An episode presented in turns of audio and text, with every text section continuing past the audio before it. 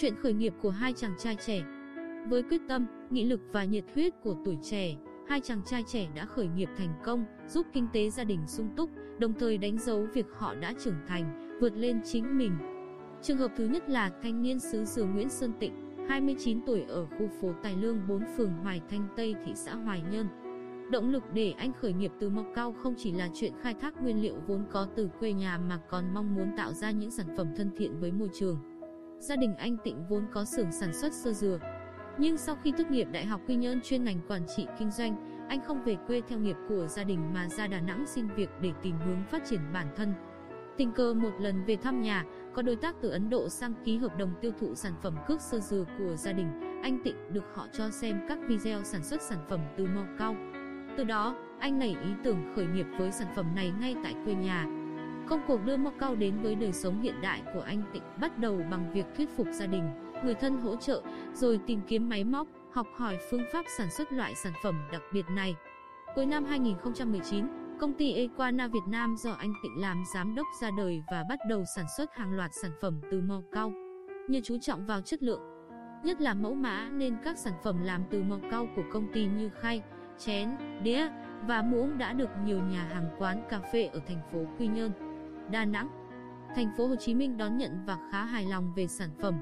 Chia sẻ về sản phẩm độc đáo này, anh Tịnh cho biết, mò cao tự nhiên được thu gom từ Hoài Nhơn và các địa phương lân cận về rửa sạch, phơi khô, ép ở nhiệt độ cao để cho ra đời các sản phẩm theo ý muốn.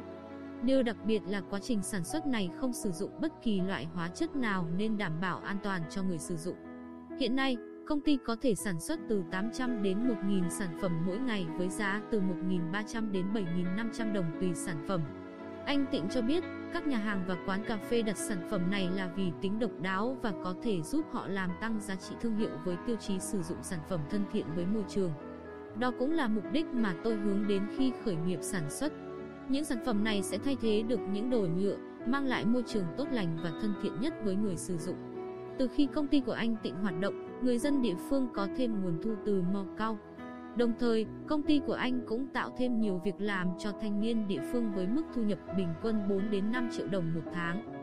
Công ty của anh Tịnh đã chủ động phối hợp với các hội đoàn thể của thị xã Hoài Nhơn tiến hành trồng và nhân rộng các tuyến đường cao, vừa tạo cảnh quan xanh đẹp, vừa có nguyên liệu để sản xuất.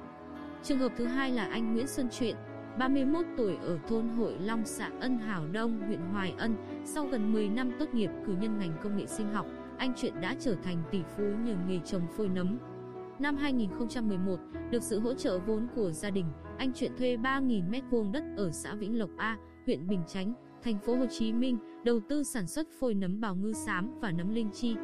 Tuy nhiên, trong quá trình thực hiện mô hình này, dù đã có kiến thức nền và dày công nghiên cứu học hỏi nhưng do điều kiện thời tiết cộng thêm kỹ năng chăm sóc nấm còn non, nhiều phôi nấm của anh bị hư hỏng. Nhưng chàng trai trẻ vẫn giữ vững quyết tâm, không bỏ cuộc.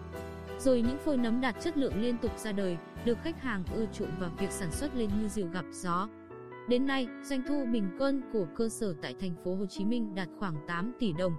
Anh Chuyện cho biết, trong quá trình sản xuất, anh liên tục cải tiến giống, đầu tư thêm nhiều trang thiết bị, áp dụng khoa học kỹ thuật, tuân thủ đúng kỹ thuật từ khâu đầu vào cho đến khâu chăm sóc để nâng cao năng suất.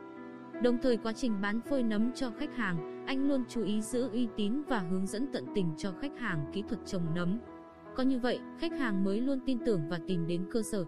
Khi đã có uy tín cùng lượng khách hàng ổn định, năm 2019 anh Chuyện quyết định về quê Hoài Ân mở cơ sở sản xuất phôi nấm thứ hai trên diện tích 1.000 m2. Hiện cơ sở sản xuất phôi nấm ở thôn Hội Long mỗi tháng bình quân xuất khoảng 120.000 đến 150.000 phôi nấm, doanh thu năm 2019 hơn 5 tỷ đồng.